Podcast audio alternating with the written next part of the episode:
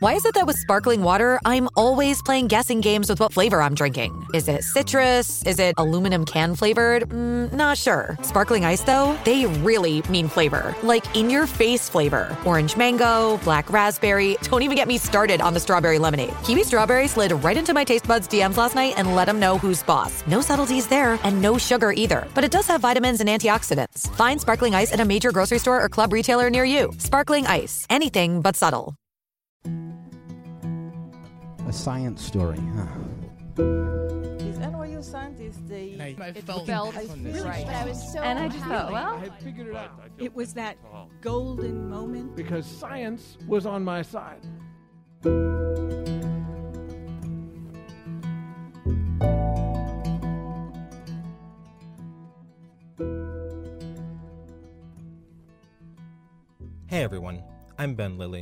Welcome to the Story Collider, where we bring you true stories of how science has affected people's lives. This week's story is from Sara Peters. The story was told in January 2012 at Under St. Mark's Theater in Manhattan as part of the Told Show, and a very special thanks to them for letting us record it. That said, we didn't do a great job and the audio quality is a little off. Sorry about that. But we did think the story was so great, you should hear it anyway. Here it is.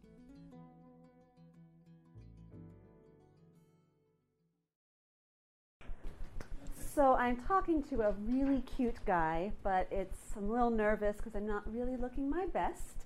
The cute guy is attaching 34 metal electrodes to my scalp, attaching 34 skinny little wires to them. It's all wrapped up in cheesecloth, like big long cheesecloth ponytail, plugged into the wall, and then my whole head is wrapped in cheesecloth, which is taped to my face.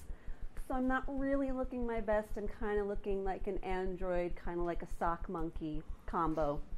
Um, I am in the hospital for an EEG, an electroencephalogram, and the purpose of the test is to monitor my brain waves and figure out why I have seizures. And I'm an epileptic, so I've had a zillion EEGs in my life, but this particular one is different because lately the medication has stopped working. Um, the seizures are getting more frequent, more severe, less predictable. The doctors can't stop it and they don't know why.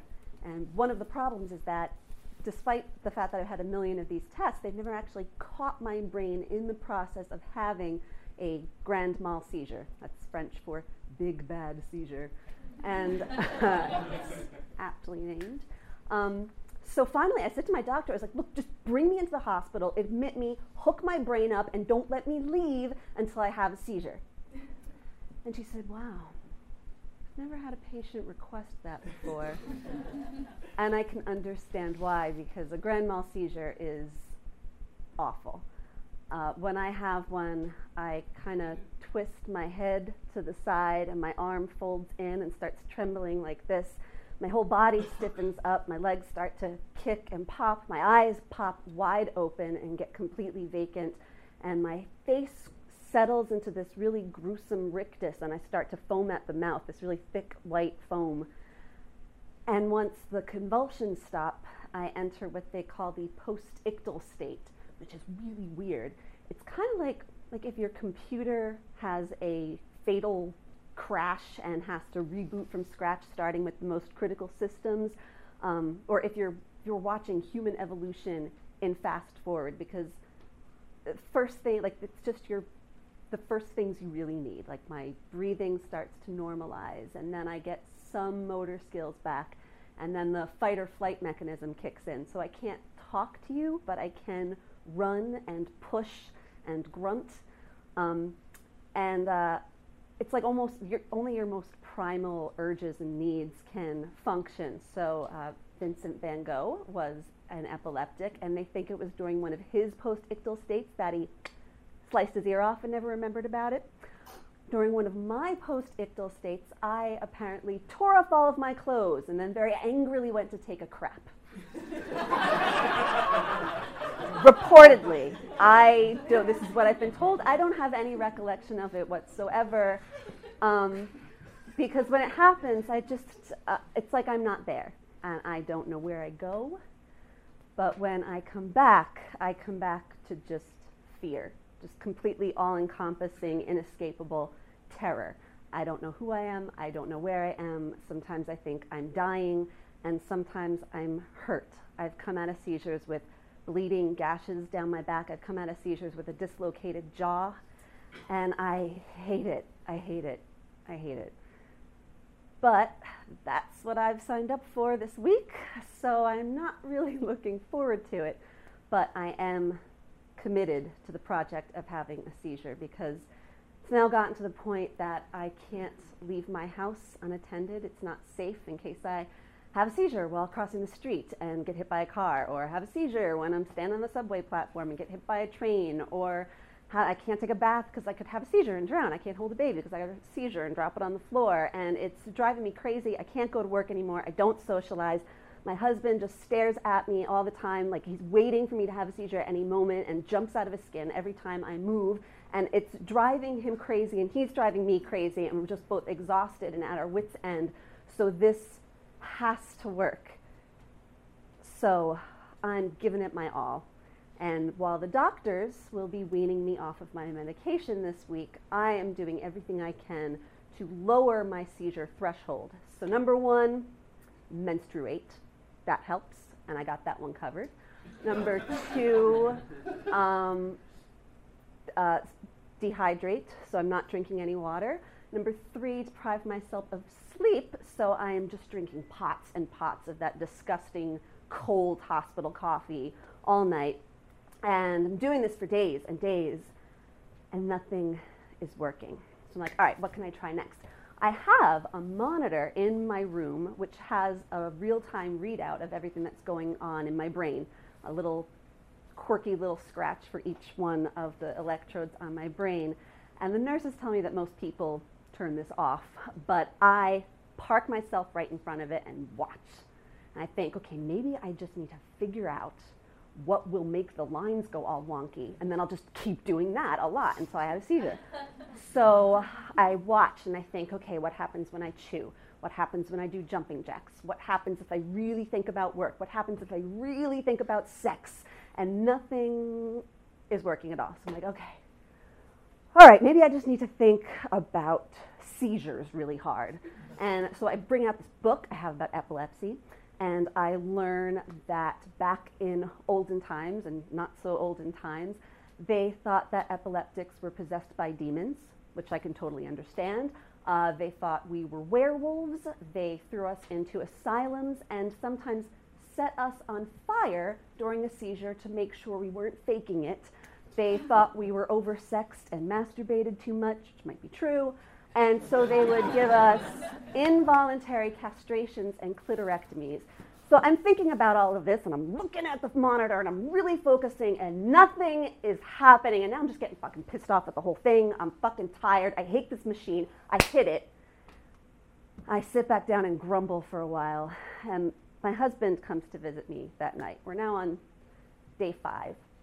And it's good to see him. We watch a movie, and I feel a little bit more normal with him around.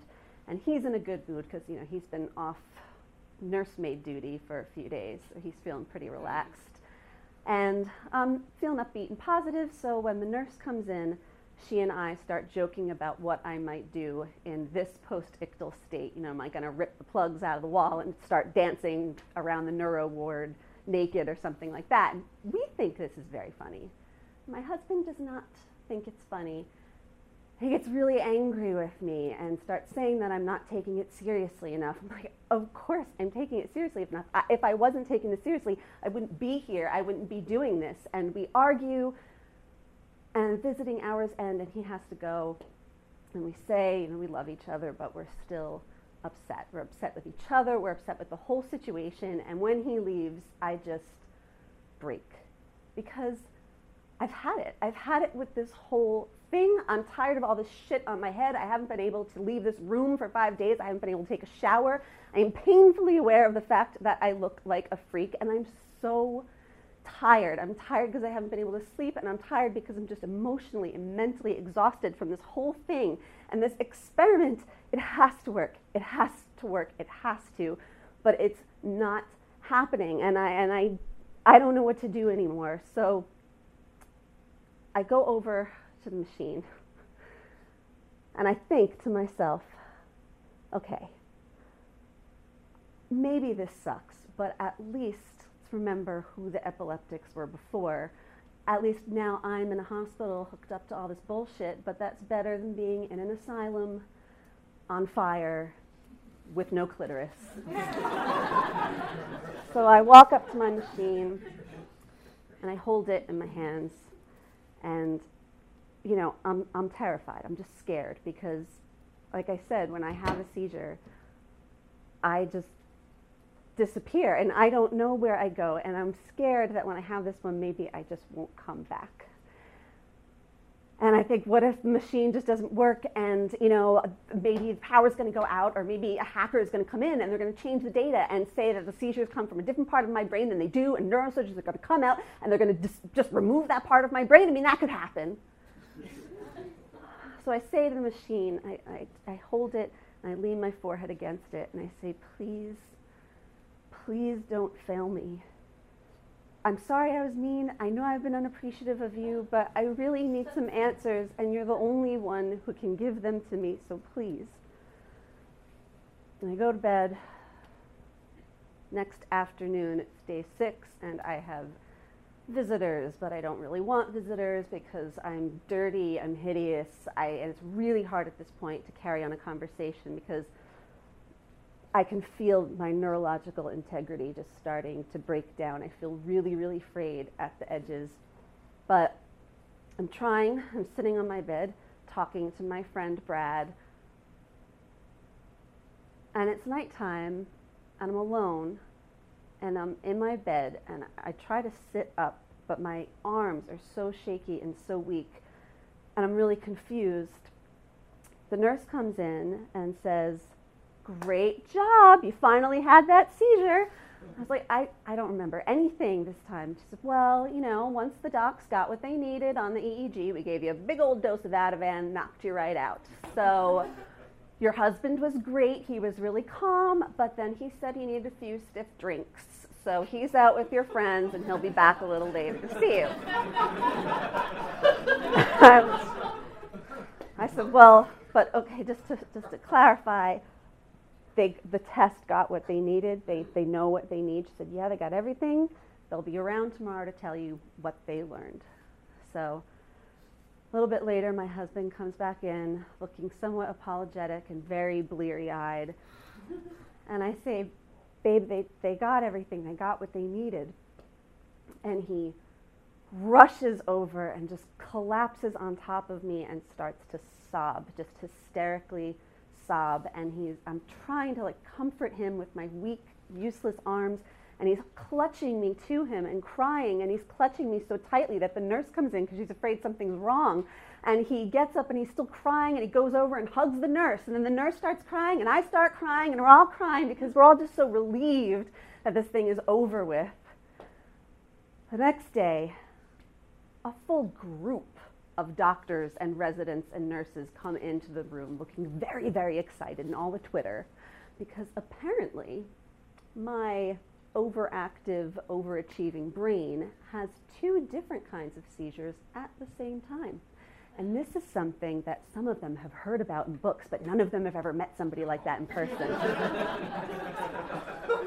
so, I am now a celebrity and I have new medication, and I'm feeling more hopeful than I have in months.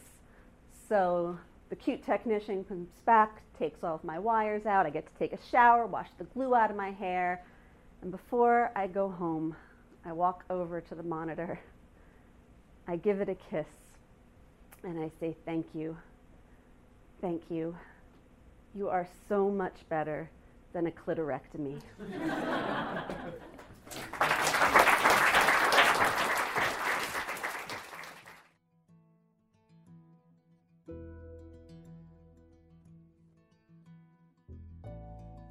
That was Sara Peters. Originally from New Jersey, Sara now lives in Sunnyside, Queens with her charming, maddening husband. A tech writer whose work focuses on IT security, she's currently editor in chief of a web publication for IT professionals. Thanks again to Told for letting us record the story. Told is a wonderful monthly storytelling show hosted by Horse Trade Theater Company at Under St. Mark's Theater in Manhattan's East Village. You can find out more about them at toldshow.com. That's T O L D S H O For more science stories, take a look at storycollider.org, where we have our magazine, archives of the podcast, and upcoming events. The Story Collider is produced by me, Brian Wecht, and Erin Barker. The podcast is produced by Rose Eveleth. Additional help from Brooke Williams, Lena Groeger, Josh McCall, Rafaela Benin, and Sarah Amandolari. The theme music is by Ghost. Special thanks once again to Told Show, Horse Trade Theater Company, and Under St. Mark's Theater for hosting the show and letting us record. And another special thanks to an airplane for taking me to visit my grandma this weekend. Thanks for listening.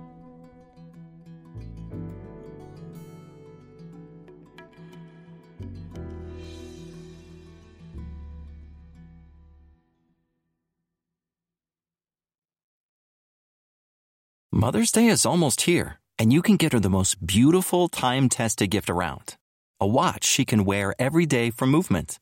Whether mom's into classic dress watches, rare and refined ceramics, or tried and true bestsellers, Movement has something she'll love. And right now, you can save big on the best Mother's Day gift ever with up to 50% off site wide during Movement's Mother's Day sale at MVMT.com. Again, that's up to 50% off at MVMT.com.